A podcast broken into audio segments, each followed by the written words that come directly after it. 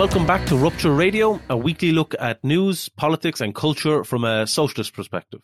I'm Cian Prendeville, one of the Rupture hosts, and this week I'm joined by Des Henley, People Before Profit Dáil researcher and member of the Rupture editorial board. And I have him on to talk to him about an article he's working on for the forthcoming issue of Rupture magazine. Currently, I think the, the draft title of the article, Des, is a Plan to Fail, and it's, it's taking a deep dive into the government's climate action yeah. plan. But uh, welcome, welcome back, Des. How, how, how are you going? How are you getting on? Uh, very good. Um, good to be back. It's a wet, miserable morning here at the moment, but uh, yeah, just keep plugging away. The, the the holiday season is upon us. The Paddy's Day is only around the corner now, so you can school's out for a little bit. You know, um, a bit of a weekend buzz, hopefully. Uh, um, so uh, uh, we've decided to take a, a, break from talking about the gloom and doom of of uh, uh, World War Three, and instead talk about that the other apocalypse facing us, which is uh, um, climate d- destruction. Um, so before we jump into the weeds on the climate action plan from the government and its weaknesses and all that, maybe paint us a little bit of a picture overall uh, uh, in terms of the the scale of the climate crisis we're facing, and the latest report from the IPCC sort of uh, has more worrying calls to action as to what, what kind of action is needed and the, the problems we're facing. Could you maybe yeah. paint that backdrop for us a bit? Yeah, yeah. Um, so in terms of the the news flow, uh, the IPCC was back in the news in that it had a new report uh, out in the last week. Um, part of this sixth assessment report cycle, it's a whole series of reports. The first of them came out in, in August of last year, uh, which was around the science of climate change. Um, this report in the last few days was part of the same cycle, but focusing on impacts, adaptation, vulnerability. Um, so, uh, and it's, you know, it was another stark report. It was also pretty stark in how it kind of got lost, you know, understandable in some ways in, in what's happening with, you know, Putin's invasion of, of Ukraine. Um, but uh, it brings us back to just how serious the situation is in relation to in relation to, to climate change, the speed um, of what's happening, and the you know the the the, the risk of extremely uh, dangerous uh, and catastrophic catastrophic damage w- within coming decades.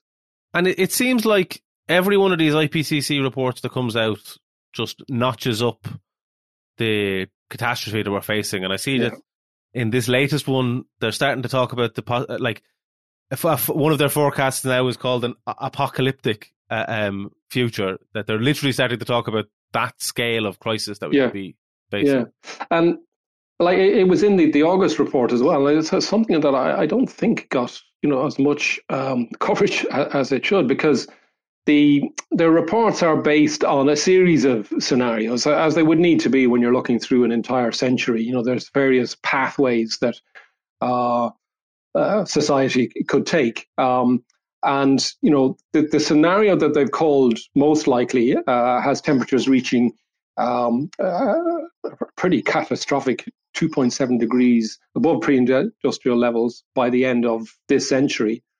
Um, and um, you know that that's based on emissions pretty much plateauing uh, annually where they are now um, and starting to reduce then in the second half uh, uh of the century. Um, but all, the other key scenario that, that I spent some time looking at was this. Um, uh, what, what they do label themselves as the apocalyptic scenario, in which they would uh, that would be brought on by emissions annually doubling by about 2050 uh, as the uh, global economy continues to grow, largely driven by fossil fuels. You know, and doubling by 2050 it might sound like a lot, but that really two and a half, three percent growth per annum, um, you know, compounded will get you to that. So it it is uh, a plausible uh, scenario and, and becoming more that, That's at a that's at a global level as well. So you could have within that, you could have some countries could be reducing emissions a bit, but other countries could be driving up emissions, and you could still have that two three percent growth. And that's in reality, that's what we've had uh, um, uh, uh, in the past twenty or thirty years since we've been all the talk of climate uh, change and, and doing something about it. Actually, we've had around that two three percent uh, um, emissions growth in, in general. You know? Yeah, exactly. I mean, that's the track we're currently on, and uh, and that track, you know, brings us to temperature increases by the end of this century uh, within a range. The midpoint, I think, the IPCC had is, was 4.4 degrees centigrade. So the top of the range, 4.8. I mean, these are civilization ending temperature increases. They, they, they, they simply are. And this has been flagged. It's a plausible track. Uh, that's the world we're living in, you know. And it's uh, so when when we talk about backdrop, that's the backdrop that we need to deal with. I saw one, and this was a report like ten years ago, and it was a U.S. Was a report done for the U.S. military discussing the like military impact of climate disaster, and one of its uh, scenarios that they talked about they literally said would be like Mad Max, only worse. Uh, uh, like so, that kind of post-apocalyptic uh, d- destruction of civilization. And that was one of the scenarios they were they were planning out how they could maintain their grip on the world, uh, um, and the so the geopolitical ramifications of it. You know, uh, um, but that is one of the fears. And the other, just before we get move on a bit, the other thing that just strikes you is that like the one trying to stay within 1.5 degrees which had always been that was always the pledge. There's been international conference after international conference where they said we're going to stay into under 1.5 degrees. That's what they say. But now the IPC is describing that as the optimistic scenario. You know what had always been the target before is now the like cherry on top. Sure, that would be great if we managed it, but we're not going to and it's just that that sort of mission drift that we're seeing you know yeah and and that's something you know when i get into the climate action plan you see this constant slippage you know um, and it's almost like what's called uh, it's a slow no, you know, that they're not going to reach, uh, keep it to 1.5, or they're not going to say that up front. So they're just, you know, it feels like there's this drip feed of a slow no coming through. Um, so, you know, for people like us have to recognize that um, and recognize that the, the, the trajectory is one that is extremely alarming. Okay, so that's the backdrop. Extremely alarming. Apocalypses like apocalyptic scenarios are real possibilities now um, that are being talked about.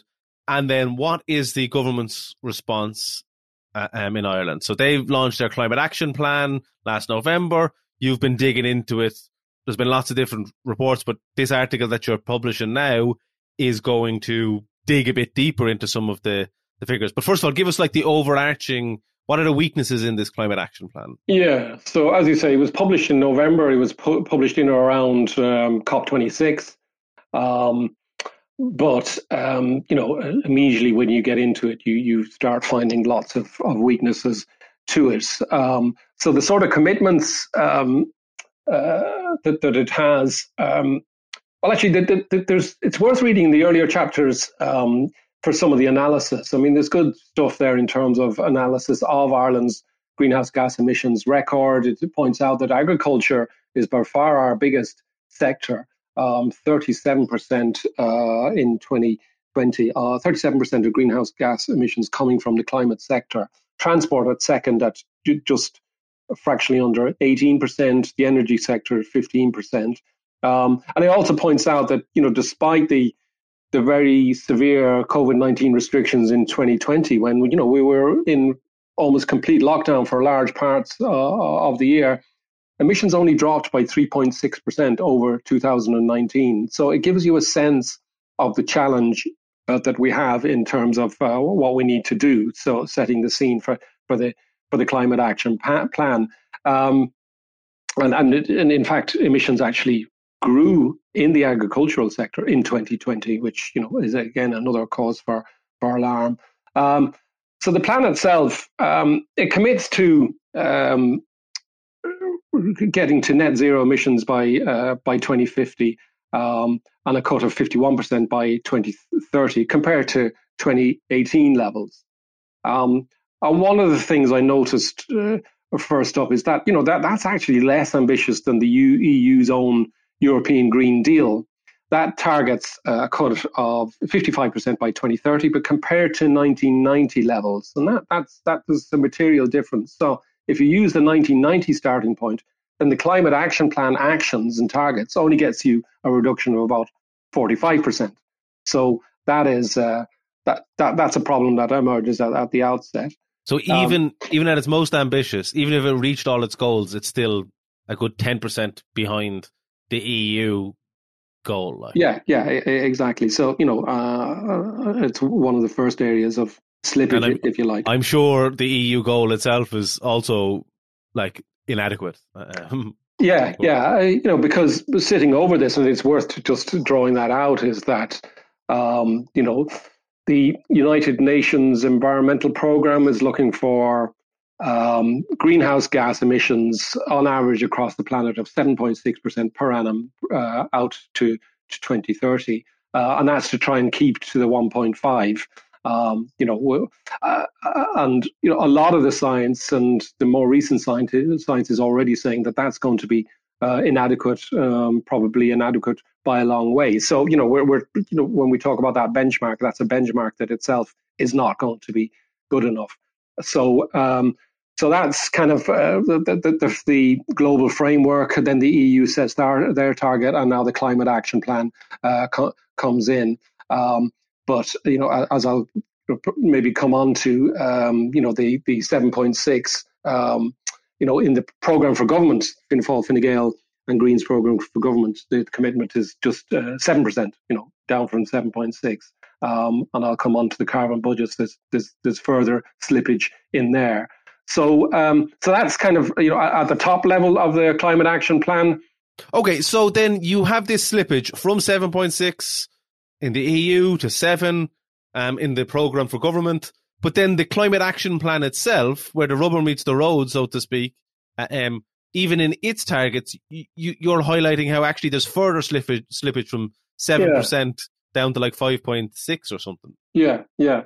Um, well, the first area to, to call out as you go in, you know, into the from about chapter four onwards in the climate action plan uh, report, uh, and it goes through um, what they call core measures and further measures. Um, so, um, you know, each of the main sectors um, in the economy. So the, the plan is broken out into the so there's agriculture, energy, the built environment, uh, transport, um, and there's at least one more that which slips my mind at the moment. So uh, it, it, goes through each of those, and then they have targets for uh, each of by each of those sectors. But it, it, the targets are set within range ranges, and they're quite you know wide ranges.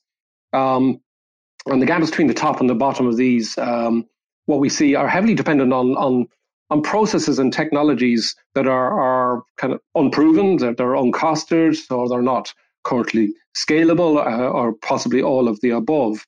Um, so, uh, you know, just to give a little more detail on that. So they've got these what they call core measures first.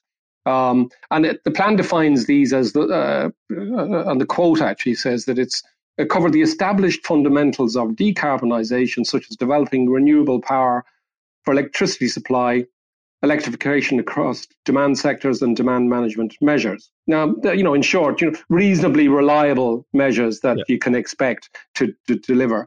But the report things itself, you, like, that's like things you know will work. If you if you if you were trying to draw an analogy with between this and like getting healthier or getting fit, that's like the plan to do exercise and to restrict your calories or whatever, and that's stuff that you know will work to make you fitter. Um, but then the the further measures is where it's like the uh, the hail mary sort of approach, the ho- hit and hope, and maybe something magically will come along and and and, and save us. Kind yeah. of stuff. Yeah, because the report again itself says that the core measures won't be enough; they're not sufficient mm-hmm. to achieve the, these targets. So they, they they go in then to talk about what they categorize as further measures that'll be necessary to reach the the, the 51% emissions cut target. So, and these are are described in the report as more technically challenging or are not yet available at scale in Ireland. You know, and you know, you read something like that and you go, well, okay, what what is this? You know, you've got a plan based on this sort of stuff. So, um, you know, and and it talks about their the potential impact and the cost of these will evolve over the coming decades, and they'll do further work to refine the potential of these measures and work them into future action plans. Um, and and you know, again, they give a bit more detail. They're talking about biogas and uh, biomethane um, uh, that, that, are currently limited in supply, green hydrogen, um, where ele- electrolysis technologies are still being developed and costs are relatively high, and you know carbon capture and storage is mentioned in there, which again will set off a lot of alarm bells. Um, So these are forms of energy production and, uh, and, and, technologies that are, at best unproven, um, you know, highly spe- speculative and, and potentially damaging to the process of trying to de- decarbonize uh, the world. But yet a large proportion of the planned reduction targets um, are, are tagged to those. Um, it's kind of hard. The, the plan is not the easiest to get your head around. It's a bit inconsistent and there's gaps in the data by, by sector. But it can, when you dig into it, you know, so there's that 51% target reduction. If you go to the top of the range for each sector, you get to about a reduction of 37%. So that leaves a big chunk, uh, about 14 points, to come from these other other areas. You know, so and hmm. and just to consider, like these these further, so the, these further measures are technologies that don't currently exist or don't currently work. Um, it is like as a way of getting healthy or whatever. It's hoping that in future medicine will just get better and will be able to, instead of quitting smoking, I'll hope that in future cancer care will get better and will be able to zap the cancer right out of me kind of stuff. Yeah. It's like, it is literally just hoping that some technology in the future that maybe we have some idea about. Maybe it's like, but it's currently just an idea and it's hoping that that'll get us that extra 14% I, think that's um, a fair summary of exactly what it is. Yeah. And, you know, and it appears to me, when going through the data, that between a, a quarter and a third of the planned target reductions are in that speculative further measures category. And that's another uh, big area for concern in relation to the climate action plan. Um, okay, so these are the these are the headline figures. Uh, um, how it, it's it's it's it's not working, uh, um, or where it's failing and falling down. Are there other bigger picture conceptual problems as to how it's working? I know you were pointing out that Barry Mc, Professor Barry McMullen pointed out that the plan doesn't even factor in aviation uh, emissions and shipping emissions as well, yeah. which seems to be another. That, that's right, and I think that that has come out. You know, since the climate action plan, then we've had these um, carbon budgets that have now been approved by the Oireachtas Committee on, on Climate Action, um, and um, you know, uh, so this has shown that the uh, carbon budgets are based on annual reductions of 5.7% per annum out to 2030. So you've you know you've gone from the 7.6, you know, which for a developed world should have been probably above eight, but it's gone 7.6 down to 7% in the program for government, down to uh, now we're at 5.7% in the period to 2030, according to the um, these carbon budgets. And, and and even within that, then there, there's actually two carbon budgets been been agreed by the Oireachtas Committee. One for 2021 to 2025, and a second one from for 26 to 2030. Um, and there's backloading then. So for the period 2021 to 2025, the annual reduction target is just 4.8%. So, you know, we're down another thing with backloading. Um, somehow we're going to get to 8.3% per year for the second five-year budget in the in the second half of the uh, of the decade. So, um, which is, hmm. which is I'm which is I'm which is in, in my analogy that's like I'm I'm going to do exercise in five years' time. That's how my plan to get fit is in five years' time. I'll start doing exercise. Yeah, yeah. sit, sit on the couch for the first half of the decade, and then it'll all happen. yeah, yeah, and then. um, and uh, and and uh, you're right, Barry, um, Barry McMullen. So he's a professor in Dublin City University. So he what was one of a, a number of really good expert witnesses that appeared at the Oireachtas Committee a few weeks back. Uh, one of the things that he brought out that I thought was interesting, and that I hadn't quite clocked for how important it was, is that you know through a kind of a legalistic mechanism, um, the, you know the, the, carbon budgets don't deal and the climate action plan don't deal with aviation and uh, shipping emissions. And for Ireland in particular, we've got a lot of aviation emissions, and they're simply excluded. So the 51% target is, is, for our emissions, excluding that whole block with nothing in there to deal with those. So you know, there's another uh, big gap in in what we we can see is a a pretty weak plan that's got a lot of holes in it already. So yeah, that that's that's that's pretty alarming as well. Yeah, it is. Uh, it, it's like um, there's a Douglas Adams had a quote. Uh, um, the you know the Hitchhiker's Guide to the Galaxy. He he said, uh, "I I love deadlines. I love the whooshing sound they make as they fly by." Um, and it seems like like this is like just like the government sets these targets, uh, um, and then like actually like you have this on paper a target of seven point six, and then actually that fall collapses, and that's really a seven, and then actually when you dig in further, it's really five point four, and then actually that five point four isn't even including um, aviation. It's just yeah, uh, that that is the tail of this. You know, when you follow, it, yeah, that's the tail here. Then as you follow it down through, so uh, so yeah, um, so that's kind of you know the the overall picture as I would see it. Yeah, and then the you then the article then is digging in more into some of the specific chapters. Obviously, we don't have time to go into each and every one of the uh, each and every one of them, and we need to leave some stuff for people to actually buy the magazine and get all the detail. You know, uh, um, but uh, uh, let's take a look at some of them. You, you in particular talk a bit about the transport chapter in the plans and like further major weaknesses in in in, in that. Yeah, uh, yeah. I focus in particular on transport because, well, you know, free public transport is just such a thing that would be, you know, so easy to do. A lot of cities around the world are doing it.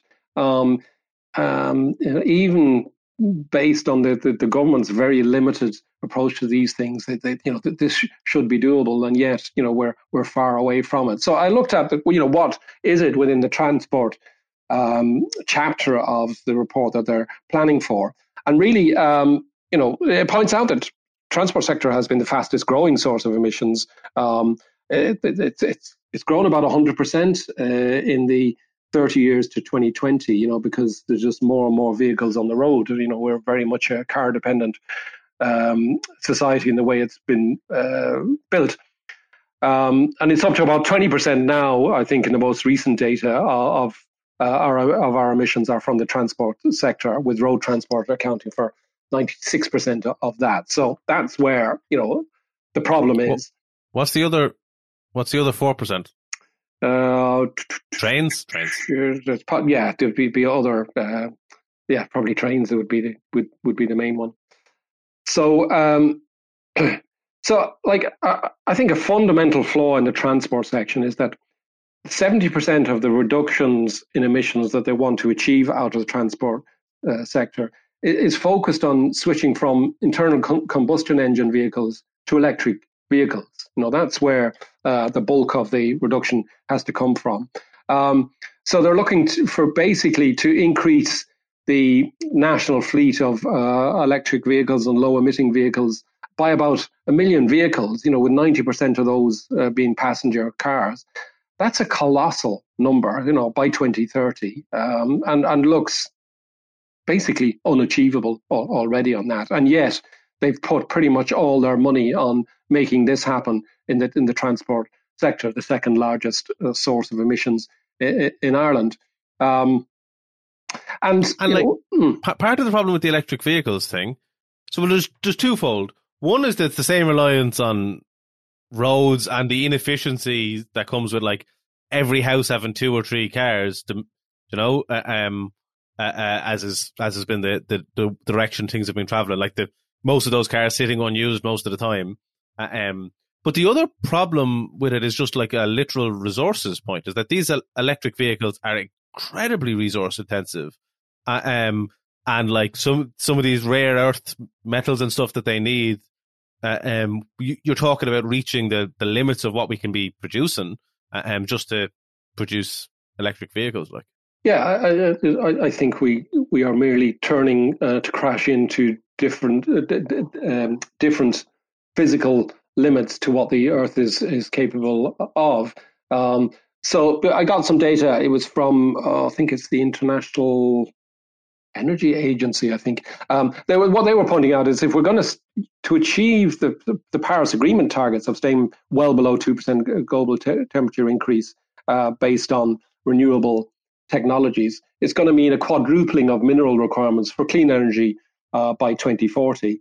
Um, a faster transition to hit net zero by 2050, which we definitely need to be doing, but that would require six times more mineral inputs um, in 2040 compared to today. The, the, the world cannot uh, do that. That is crashing into different planetary boundaries um, and will merely intensify our, our environmental, our environmental uh, crisis. So, you know, it's, it's a core aspect of the climate action plan that looks simply unsustainable, um, uh, and that it's very unlikely to be achieved, and would do enormous damage if it was. Weaning yourself weaning yourself off of alcohol by taking up cocaine or something like you know? Um, yeah, it's like like a new uh, uh, instead of uh, instead of a mass extraction of oil and gas, which they'll probably still be doing instead, but instead we're going to have to have a, ma- a mass stepping up of our extraction of these materials. And there's massive. Um, I know it's it's sort of tangential, but there's massive uh, human health impact of some of these mining practices as well. When you when you read horror stories of um, lithium mining and all of that sort of stuff as well. It's well, yeah, the, the extraction, like, the effect on the, the environment and the, the, the effect on the communities in which the extraction is taking place is, is enormous. So uh, it's, it's staggering that you know such an important part of a climate action report report is built on something like that. And and there is the frustrating part there, as you were saying, is that there is an easy to imagine alternative on transport, which is just free public transport. Um, and it's not like it not only is it better for the environment, but it's also on an economy wide scale, it's it's better value for money as well. You know. Yeah, well, well this is it. You know, free, frequent, and, uh, and fast public transport. You know, it's something that uh, People Before Profit we talk about a lot, uh, as we should. You know, and and really, I think for a serious climate action plan, that would be really one of your pillar actions within it um, you know, based on greatly expanding public transport uh, in terms of its capacity and its geographical reach, um, and making it free at the point of use. You know, that, that that's a sustainable transport approach that, that reduces emissions um, rapidly, um, avoids the extremely damaging extractive impacts of, of a switch to uh, electric vehicles, um, and and reduces you know the kind of air pollution on those other aspects that are important um, that would be removed by by getting uh, cars off the road. So um, and like so, the government recently announced 20% reduction in public transport fares. Um, and so my understanding is that, that that's been costed at about 54 million for nine months uh, uh, starting from the 1st of April this, this year for a 20% reduction. So the maths on that, if you work that up for 12 months to 100% reduction, uh, it works out at about 360 million per annum. Uh, and maybe there's some other maths that need to be worked in it. But you know, that to me sounds like a very modest figure for a transformational climate action uh, policy. Um, and it kind of beggars belief that we're still hesitating um, even the 20% reduction that they say it's a temporary measure just for this year. So we'll see what happens towards the end of the year. But it beggars belief that we're still hesitating on pr- pressing the button on free public transport. The total spend on transport in Ireland in 2020 was 2.7 billion euros, uh, um, according to my quick Google uh, search there. Which just puts like so the overall spend that we're spending on transport as an economy as a whole, uh, um, like less than or like a bit over ten percent of that would cut would fund free public transport. Yeah, yeah, yeah. Uh, uh, um, and so it is. It's not, not only environmentally, not only for people's quality of life, being able to just get on a bus and get to work in fifteen or twenty minutes, rather than and where you can read or listen to your podcast or whatever. Um, rather than having to be stuck in traffic for, for 45 minutes or whatever. Yeah. But also even just in terms of planning, you know, value for money, making the best use of the limited resources we have, it, it's it's a no-brainer. You know? Yeah, and, and look at it right now in terms of cost of living and the cost of fuel. It would be a, a huge immediate impact on the cost of living, and it would be particularly targeted at probably low to middle income people who would be the primary users of, of public transport. So it, it's a massively economically progressive measure as well. So really on every measure, you know, we should be doing this and we should be doing it now. Just obviously, there's other chapters as well in terms of uh, stuff on retrofitting and the built environment and that kind of stuff. But the the only the other one that I wanted to pick your brain on or, or get a, it seems to be its its biggest. It's a it's a uh, a body full of Achilles heels, but probably its biggest Achilles heel is when it comes to agriculture. Uh, um, yeah. Where I think in Ireland, Paul Murphy made the point when he spoke at the um, COP26 protest that, like in Ireland, the equivalent of the oil lobby uh, um, that you hear about in America, the Irish equivalent is big, big agriculture. big agribusiness, you know, that they have that political power and, and, and clout. And it seems that that is reflected in this climate action plan when it comes to what they're saying and what yeah. they're planning to do on, on agriculture as well. Yeah. Yeah. So the agriculture sector. So I mentioned it at the start. agriculture is the biggest source of uh, emissions in Ireland. Uh, the, the, uh, in 2020, it was 37% of the totals. That, that's massive. But you see within the report, when you go into the sectoral analysis, agriculture has got the, the lowest target emissions reductions uh, targets. It has a range of just 22 to 30 percent. Um, uh, and and you know, I go into the detail like there's there's kind of strange gaps in the report. Like there's there's very little of the big reductions that are planned for that are tagged to the you know the reliable core measures within the agricultural sector. With most of the planned reductions tagged to the kind of those nebulous and undefined further measures. So you know it's a particularly big gap there, and you know the in some sections they, they kind of define what the further measures would look like and they flag that you know these things need to be scaled or the technology needs to be developed but we think there could be something to work with. On the agriculture section it just says you know big number for for further measures and no definition of, of what they would look like. So um, there's there's a massive gap here in a really important area, and and you know people will remember during COP26 as well this bizarre thing when the Irish government signed up to a global plan to reduce methane um, by 30 percent uh, by 2030, uh, and I think that the same day or the following day, I actually said, well, its own national plan for Ireland would only be a 10 percent cut. Um, from a country that per capita is one of the biggest emitters of, of methane because you know agriculture is where that comes from. So yeah, the agriculture sector is another one that is extremely weak um, and would not build confidence in anybody. I think. Yeah, yeah, it is. Um, it is bleak, unfortunately. Uh, um, Okay, well, uh, on that note, um, maybe maybe the positive spin to put on it is that it's a bit of a call to arms for us to um, redouble redouble our efforts. Or yeah, I, you know, it, it is a grim story, and you know, just to add a, another layer of grimness, I, you know, I'm really concerned. Obviously, the appalling uh, invasion of Ukraine by Putin, um, you know, is, is, is horrific. And what that's triggering in terms of fuel um, and in terms of fuel wars and resource, resource wars is a huge concern. There's so much noise and chatter now of basically dumping the fairly modest emissions targets that that uh, exists. You know, I've heard the chatter in relation to Ireland and certainly globally that there's going to be a, da- a dash again now for for oil. You know, there's going to be mm-hmm. a dash for gas.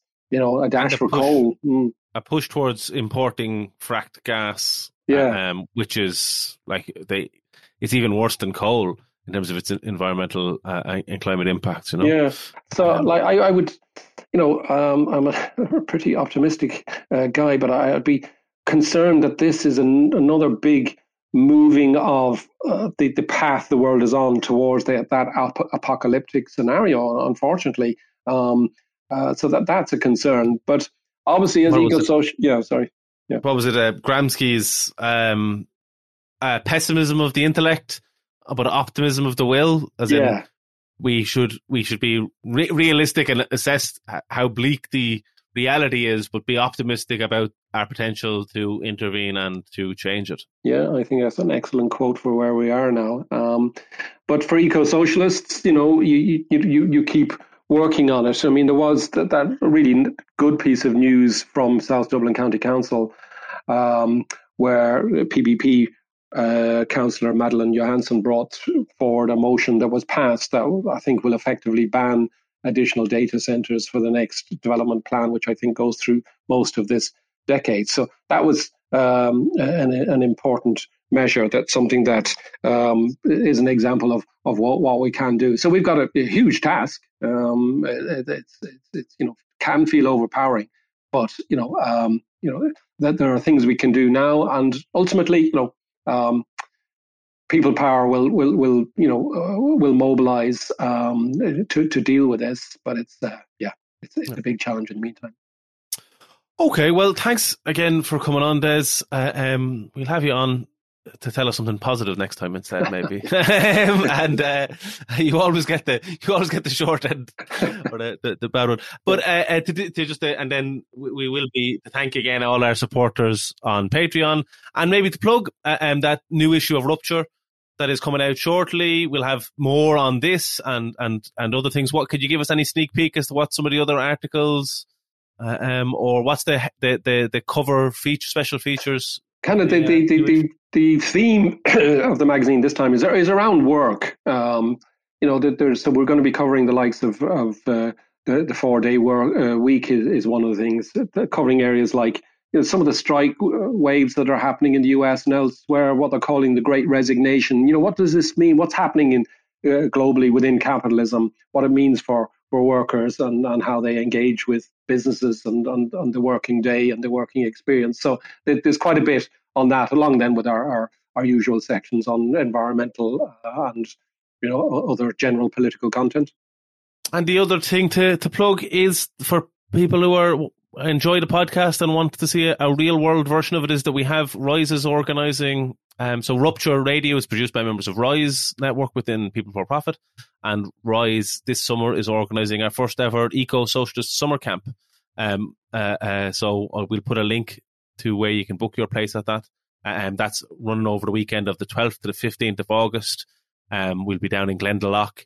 There'll be a series of political sessions, discussions, guest speakers, um, but also a chance to uh, uh, talk with like-minded people. There'll be fun activities and exploration of nature as well.